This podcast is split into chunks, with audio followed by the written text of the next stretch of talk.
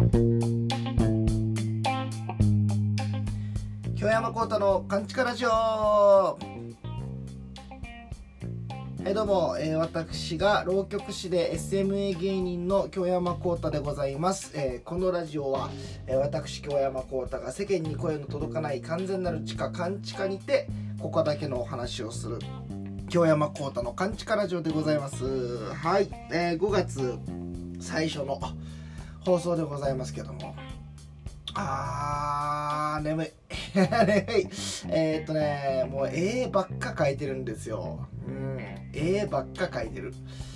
最近作ってるそのお笑いの方のネタが、えーフリップネタをやろうということで。でまあ初めてなんですよね。そのちょっとまあ文字に書いてフリップに書いて、えーやってたネタはあるんですけどフリップにちゃんと絵を描くネタっていうのは自分は初めてちょっと今作ってて、まあ、これまだもちろん今作ってる状態やから受けるんかどうかも分からへんけどもそうやけどあの絵をねあの描くっていうのは自分は正直得意ではない、うん、かなり下手な方なんやけどもだからこそなのかな。その小さいフリップ、まあ、いわゆるよく、えーちっちゃい劇場でピン芸人がフリップで使うサイズえー、えーとね四つ切りか。四つ切り半紙。四つ切りに一回まあ書いてやってもいいんですよ。実際やるって言っても大阪のなんかあーなんかフリーライブか。今月はね、まあ、5月、は、まあ2回ちょっと東京に一心寺の時も行くんやけどその裏で東京行っててそれはまた別の用事で。ほんでその次の週か次の次の週ぐらいに、あのー事務所ライブも出るんでまあやるとしてもビーチ部ですもんね、うん、ソニーの劇場ビーチ部。まあそこもそんな大きいサイズのフリップじゃなくても十分見えるんやけど、まあ自分が絵がそんなに得意じゃないからこそ一回四つ切りにあのサイズで絵描いてネタ作って。ほんでまあまあ良かったなってなって。今度大きい劇場用のねサイズにもう一回その絵を描き直すっていう作業は自分はちょっと耐えれへんやろうなと思って。それやったら大きいサイズで最初から描こうと思って。四つ切り半紙を4枚つなぎ合わせて。だから四つ切りかける4だから、四つ切りする前のサイズですね、えーなんか全紙全紙っていうやつらしいですけど全紙サイズでの全紙と書いて全紙ですよ。あの書き始めてですね。四つ切り半紙言うても四つ切り半紙言うても結構大きいですよ。あのいわゆるタブレットなんかよりずっと大きいな。な何？A4?A4 より大きいんかな？大きいか。あの A4 より大きいな、A42 つ分ぐらい、えー分からへんけど。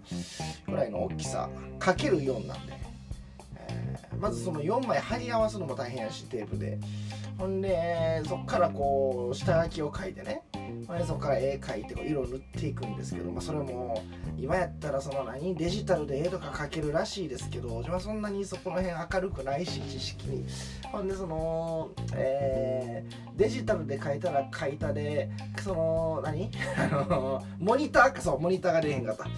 それを表示するためのモニターもいるわけじゃないですか。そんなもんをね会場に持っていけへんし東西自分なんか特に行き来するから、え小さいタブレットにとかパソコンに表示するならもうじゃあ四つ切り四つ切り半紙のサイズでええやんってことになるし大きいモニターを東京大阪でさすがに移動では持っていけへんということで四つ切り半紙をねまず4つ貼り合わせてそっからこう絵の具ですよ。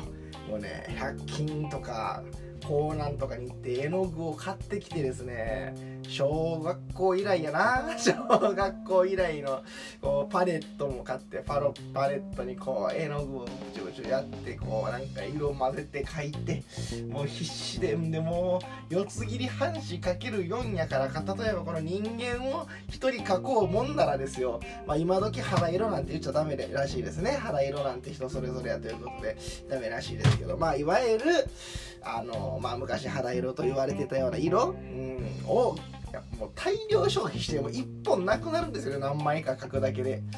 いやーこれは大変やな。もうねほんで1枚描き上げるのにね、うん、まず四つ切り半紙をつなぎ合わすのも結構大変やしそれお客さんに見せるもんやから丁寧に貼り合わさなあかんし。ほんであの紙同士のね隙間がねと合わせすぎても今度畳んだ時持ち運ぶ時に四つ折りにするじゃないですか。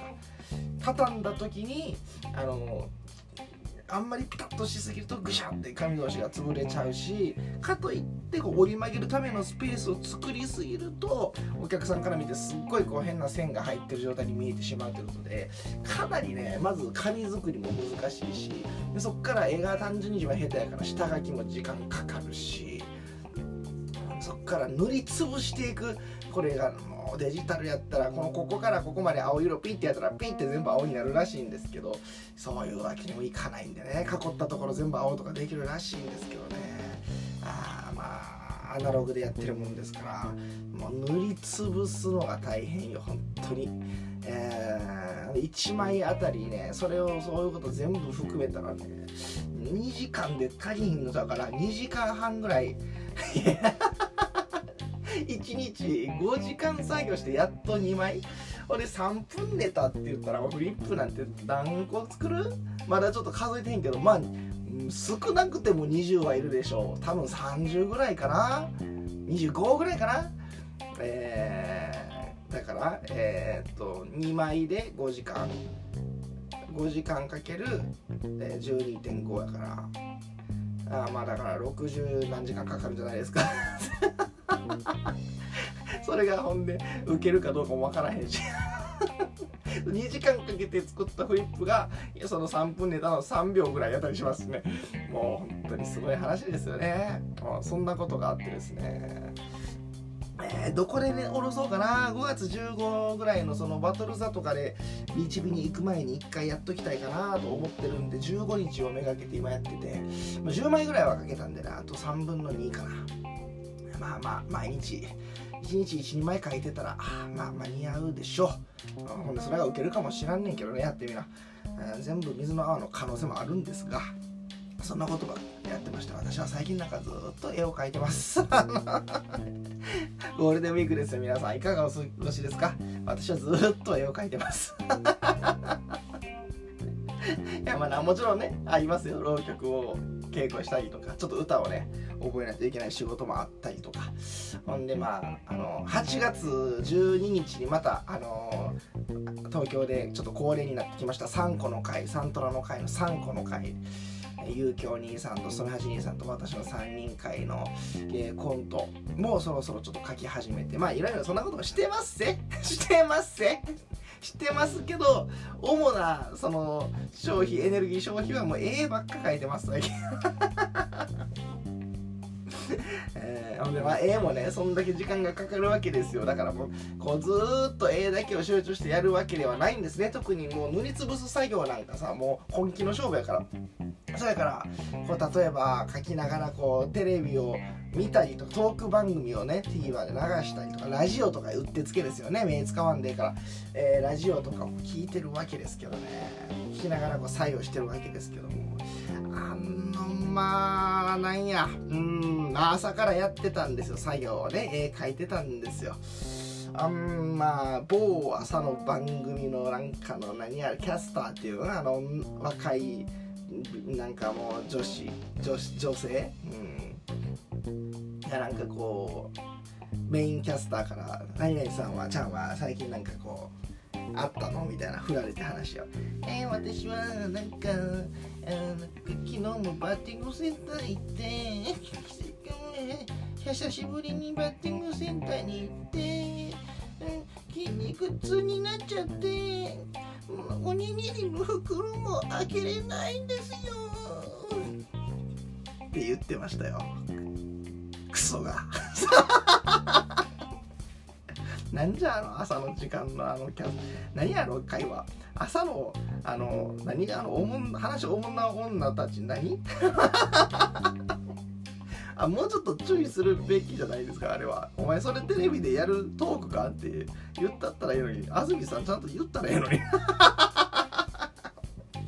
とか思いながら脱ぎながらね。絵をこう絵を 人の顔の色をこう脱ぎながら「筋肉痛でおにぎりの袋を開けれないんです」っていうのを安住さんもっとボコボコしたるよとか思って。もうちょっとこれボコボコしてもええんちゃうかみたいな、えー、安住さん頑張れよみたいな。思いながらこう脱ぎながらですね。まあいろいろやってととか。ほんでもうしばらく塗っていったらまあさすがにねずっとずっと塗ってられないですし、まあ、絵の具ってこう何？あのパレットじゃなくて水のバシャバシャ洗う筆洗うやつ。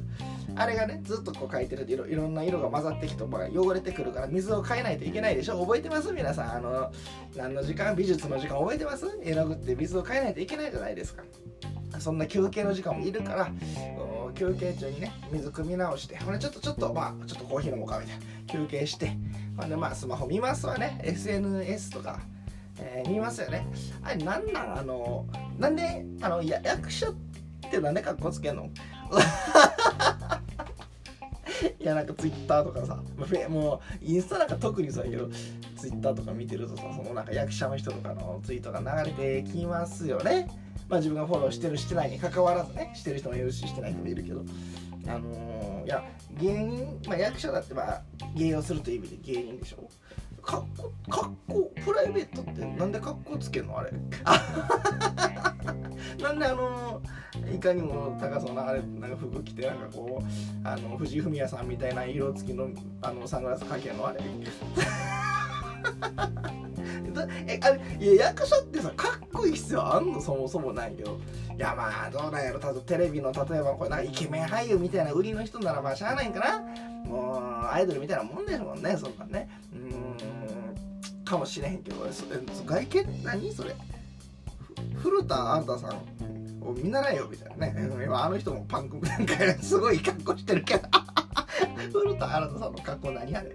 まあそれは置いといて。うん。いや何？そのその役者がその何普段こうギター弾いてみたりさ。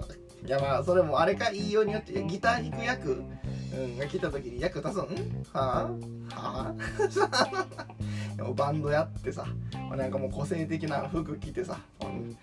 やる俳優も菅田将暉以外すんなよそんなこと。え？こいつ菅田将暉以外そんなことすんなよ思いながら、えー、SNS 見てあとあと余談ですけどね大衆劇の役者なんであんな普段じゃない。大衆劇の役者なんかチャラない。これあのちょっと一昔前のチャラさななんでなあれ。大衆劇の人なんであの平成のチャラさしてんのみんな。あのドクロみたいな服着る人多いの。なんなんあれ、うん、それはええわとか思いながらあのずっとあの絵を最近描いてる次第です。あ忙しい。えー、事前にね、ごめんなさい。ちょっとこれエピソードでも何でもない。ただただ悪口言っちゃった。うん、事前にお便りを募集しておりました。今回は何や。えー、ゴールデンウィークですね。だから、そうそうそう、ゴールデンウィークだそうでございます。えー、あなたのゴールデンウィークの過ごし方、こんなしました。こんなする予定です。教えてくださいということで、えー、こちら。あ、これ初めての方で、お名前書いちゃってるけど、読んでええんかな。一応伏せとこうかなもし次からこれ名前も読んでいいんやったら名前もう一回書いてくださいなんか普通に名前書いてるんで、それを伏せて、えー、72歳パートタイマーって書いてますね。72歳パートタイマーの横にあの顔文字でこの笑顔に右手を手のひらを口に当ててうふみたいな。72歳パートタイマーうふみたいな。あの可愛いのつけてくれてます。ありがとうございます。72歳パートタイマーうふさん、えー、こんにちは。大阪の空。風が吹き荒れるというほどではありませんが薄着していると風邪をひきそうです。うん。あ、なんかこう時効の挨拶みたいなのからありがとうございます。えー、私は5月2日から5月7日連休なのですが、えー、残念なことに5月4日木曜日だけは出勤日。明日か。うん。えー、だから遠出の旅行は無理。ああ、ちょうど真ん中なんですね。え近場の落語会や千鳥亭で楽しく過ごそうかと思っておりますということ。でああ素晴らしいですね。あそっかそっか。まあだから合間に1個入ってもたらそういうのは無理なんか。私は今日から3連休ですね。今日から3連休。ゴールデンウィークに芸人が？昨日も夜ライブあっただけやし。いや暇ちゃうから。ずっと絵描いてんねんからこっちは。忙しいですよ。ほんまに。バカにしちゃダメですよ。えー、ウフっていうね。70歳パートタイマーウフっていうのがいいなと思います、えー、5月かだからねゴールデンウィークやから私が最近行ってるそのジムもゴールデンウィーク休みを取る取ってるんですよねもう今日からか。7日までちょうど、うん、だからしっかりゴールデンウィーク休まれるそうなんでマッチョたちはま困るでしょうね。どどうしてんのやろそういうなんかよそのジムに、えー、ビジターみたいな形で単発で利用したりするんかな。それかもうたまには休むんかな。マッチョも。私はまあこのジム以外とりあえず今のところ利用してないする気はないんで。まあ7日までは休んで週明けから週明けから行かなあかんかなという感じだったんですけど、えー、何日前や？一昨日かな？3日前かな？一昨日かな？あのー、そのジムに行っててですね。こうあの普段はそのジム側のトレーナーさん側として働いている女性がいらっしゃってそのジムに。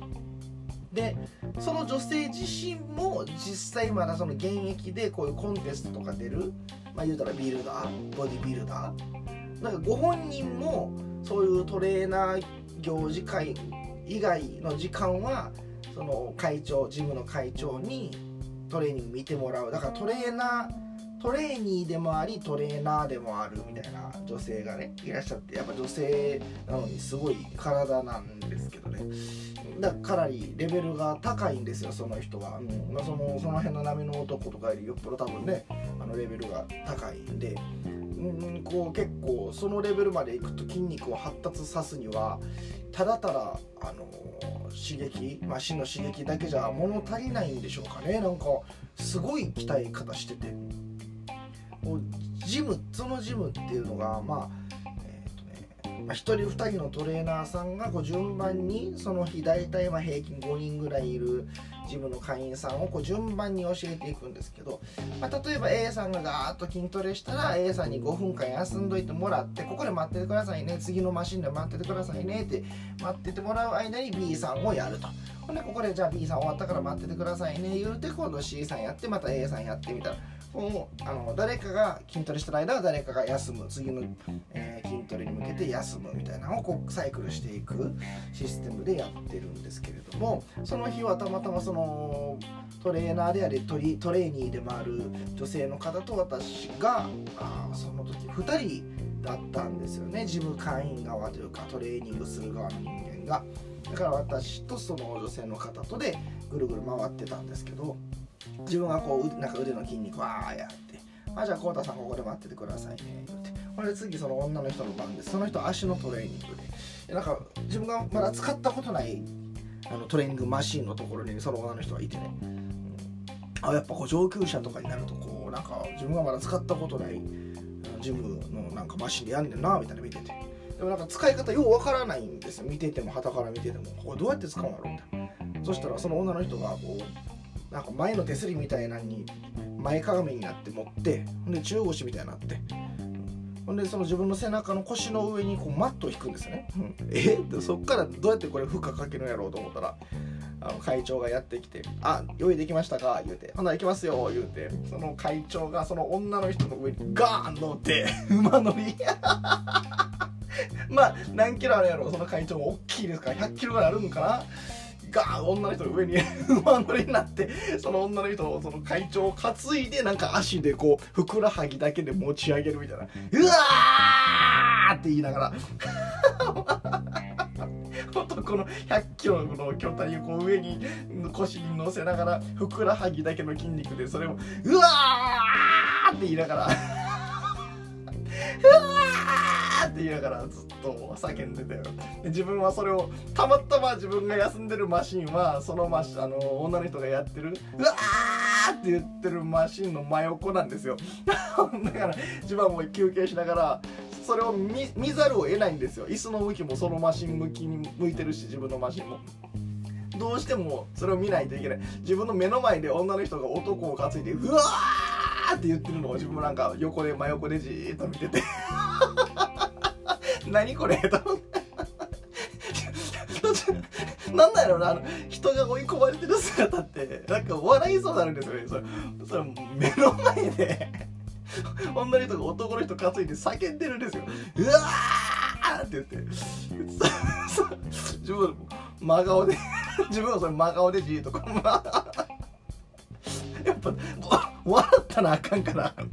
女の人真剣にやってるしなんか誘い笑いしちゃってね。向こうがもし笑っちゃったら怪我の元にもなるし気抜いたらね。こっちも笑いように笑えへん。でも目の前でうわーって言ってるから。自分じーっと見てなんか途中ちょっと笑いそうになってちょっと顔隠して「なんじゃこれは」みたいなね。もう楽しいですよ。はいありがとうございますお便り、えー、次、えー、ラジオネームマータンさん。あ前回なんかあのお便りいただいてたんですけどごめんなさいあのちょっと見逃しちゃってて読めてなかったです。ごめんなさいね。え、えー、っとマータンさんね。ゴールデンウィークの過ごし方は家族で香川に旅行と京セラドーム大阪にてオリックス・バッファローズの野球を見に行きますと。あだからえー、っとこの方は私が地元の時に知り合ったあの方なのでえー、だから加古川からこの香川に行ってその帰り道に大阪に寄れるみたいなルートなんですかね。あそれはそれは、うん、ぜひぜひ楽しんでください。旅行いいですね。自分もまあ6月ぐらいになったらなんかちょっとどっか行こうかなと思ったりちょっと温泉とかも最近好きなんでなんかどっか温泉地でも行こうかなとか思ってるんですけども、まあ、早く絵を描かなあかん。はい。ありがとうございます。はい。ラジオネームチロリーノさん。ゴールデンウィークの過ごし方な。例えば5月5日の昼はあさってか、えー、国立文楽劇場に行って2代目桂春之助襲名披露公演に出てる鶴瓶師匠を見る。あ。そうなんですね。これちょっとあの知らなかったんですけどお便りもらってへえと思って調べて桂一之助兄さんという方が襲名されるんですか？ちょっとお会いしたことないんでなんともあれなんですけど鶴瓶師匠出られるんですね。でその後、えー、天神橋に移動して、えー、継ぎはぎ荘でやってるトヨタでいいかな？トヨタチラシバザールで三味線の豊田紀美子え紀美子さんあっていうか豊田紀美子さんがデザインした20年分の落語界のチラシ1000枚集めた展示会を見る。ほう。あのお名前はなんかお会いしたことあるんかな？なんか知ってるし。うん。ああチラシやってる方いるって聞いたなそれは。あほんで、えー、繁盛亭の夜席で鶴瓶師匠もう一回見る。普通そんな感じちゃうかというはあ鶴瓶師匠結構出られるんや。って結構その何飛び入りじゃなくてこういう風に発表して出ることもあるんですね繁盛亭の夜席とかでも。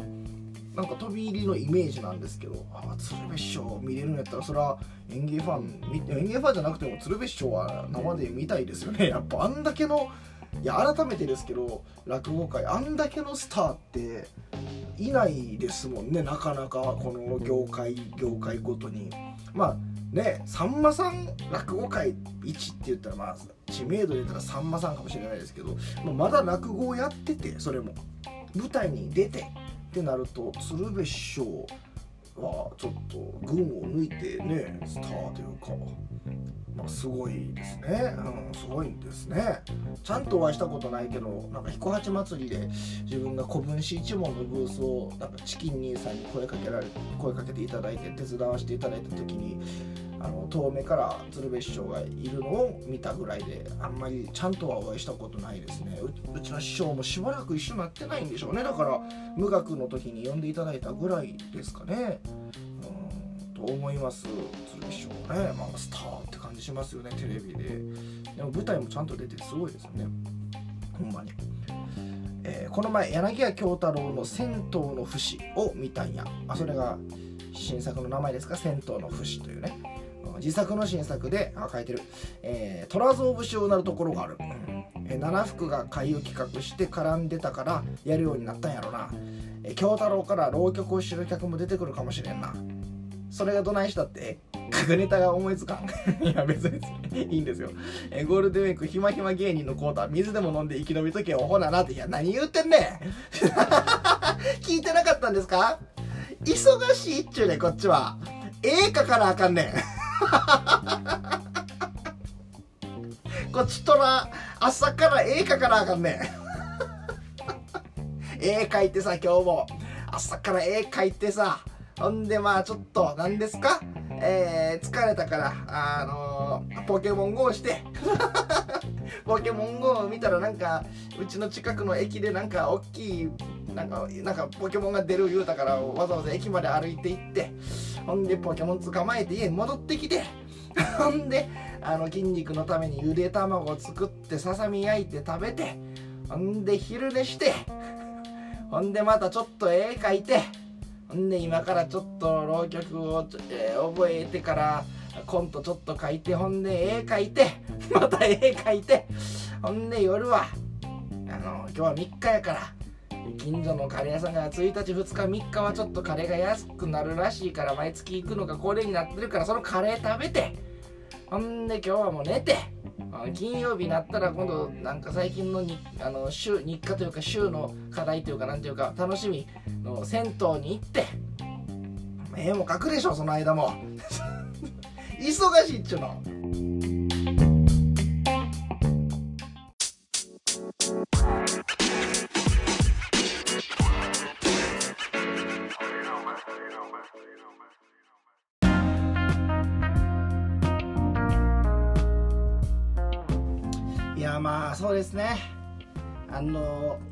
忙しい忙しい言うやつほど忙しくないってほんまですね。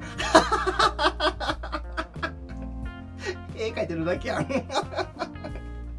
やいやいやでもほんまにねもう別に そこまで忙しくないっちゃ忙しくないんですけど絵描かなあかんだけなんでね、うん、ラジオ聴きながら絵描くだけなんです。でもこっからちょっとマジでほんまに忙しくはなってくるんですよここから。えー、っとまあこの絵をまあ早めに描き終えてほんでねまあ言ってええか別にあの俵星現場を今覚えないといけないっていうのもあってそんな柄じゃないでしょ。あの仕事なんでちょっとね歌わなあかん仕事があって俵星現場とかあとまあ何曲か演歌を歌うみたいな仕事があってねまあ演歌自分ちょっと、まあ、覚えるの苦手やからうんちょっと頑頑張らなあかんのもあるしでね7月ね、まあ、もうちょっとで情報公開ないけど7月え、中頃までにあと4席覚えないといけないんですよ。浪曲を。ほんで2席はあれだけど台本あと2席までできてなくてそもそも、え、ちょっとねやばいかもしれん。あと2ヶ月か。いややばいな。えちょっと待って。やばいなほんまに。あえやばいな。ちょほんでコント書いて当然覚える作業もあるんでね。書くだけじゃなくて。ほんで8月5日です情報公開しましたけどあの10周年と、えー、芸祭取ったあの記念の会もやって、えー、うちの師匠講師匠がなんと特別ゲストね、えー、ショークテロ翔くんも前座雪乃さんも司会でもちろん曲師は葉月姉さんですけど掛け合いのスペシャル浪曲みたいなもう企画もあるんでねそれももうそれはもうねさっき書きましたほぼほぼ、まあ、稽古していくうちにまた細部は変わっていくでしょうけどちょっともうねやることがこっから多くなるっていうのはもう分かってるんで先に書いておきましたけどそっかあと4席覚えなあかん書かなあかんし。えちょっと待って。これちょっとのんきにしすぎてたかもしれんな。そっと頑張ります。あーそっか。ちょっと追い込まれ急になんかラジオ今日撮ってよかった。やばいかもしれな。いそろそろ気合入れていこうか。も、う、頑張ります。今日から頑張ります。はい。えー、でもまあ言うてる間にね、えー、今日が5月3日で次回が5月10日でございますんで次回のラジオ公開日には私はもう29歳でございますね。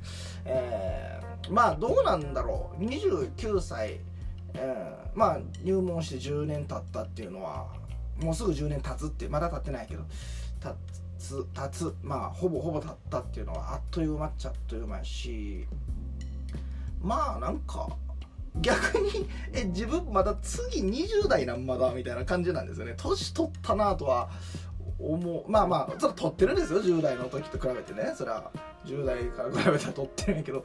えまだ20代なみたいな。35ぐらいのつもりなんやけど あまだ20代？え1年年取ってもまだ20代。次30とかでもないんやみたいな。なんかボーナスタイムというか思ってたより若いんですけど自分が。ということでまあ、えー、今回が28歳最後のえー、放送で、うん、総の会本公演ね。67が、えーえー、28歳最後の舞台か。で、えー、29歳最初の舞台は誕生日当日に文楽劇場でなんかイベントがあるんで、えー、まあ、あれつけていこうと思います。今日誕生日おめでとうみたいなあの何？ゼッケンというか あれつけて文楽劇場行こうと思いますね。できるだけ多くの人に祝われたいんで。ということで、まあ、そんなこともありますから次回のお便り募集がだから言うてあと1年あるんですけどまああと1年で20代終わりなんで私も、えー、これ20代のうちにしておくべきことみたいなないですかね。まあご本人がこれしておいた方が良かったなみたいなんでええし、うん、なんかアドバイスというか、20代のうちにしておくべきことちょっとアドバイスいただけたらと思います。ね。まあ年上の方が多いと思うんで、えー、まあ、もし年下の人がいてもなんかいいですよ。勝手に言ってくれても想像で、まあ、誰が言うてんねんになるけどね。全部 年下が言うたら。いやまあでもいいですよ。まあいないでしょうけど。えー、その他ご自由に質問などということで、えー、20代のうちにしておくべきことと自由に、えー、質問などでございます。宛先はかんちか .radio アットマーク gmail.com kanchika.radio.gmail.com に内容とラジオネームもつけて送ってください、えー、私の誕生日当日ですよ。5月9日火曜日、えーこれがくしくもうちの師匠の息子さんとも同じ誕生日ですけども。5月9日火曜日の24時。10日になるところまで募集します。お便りお待ちしております。ほんならまた来週。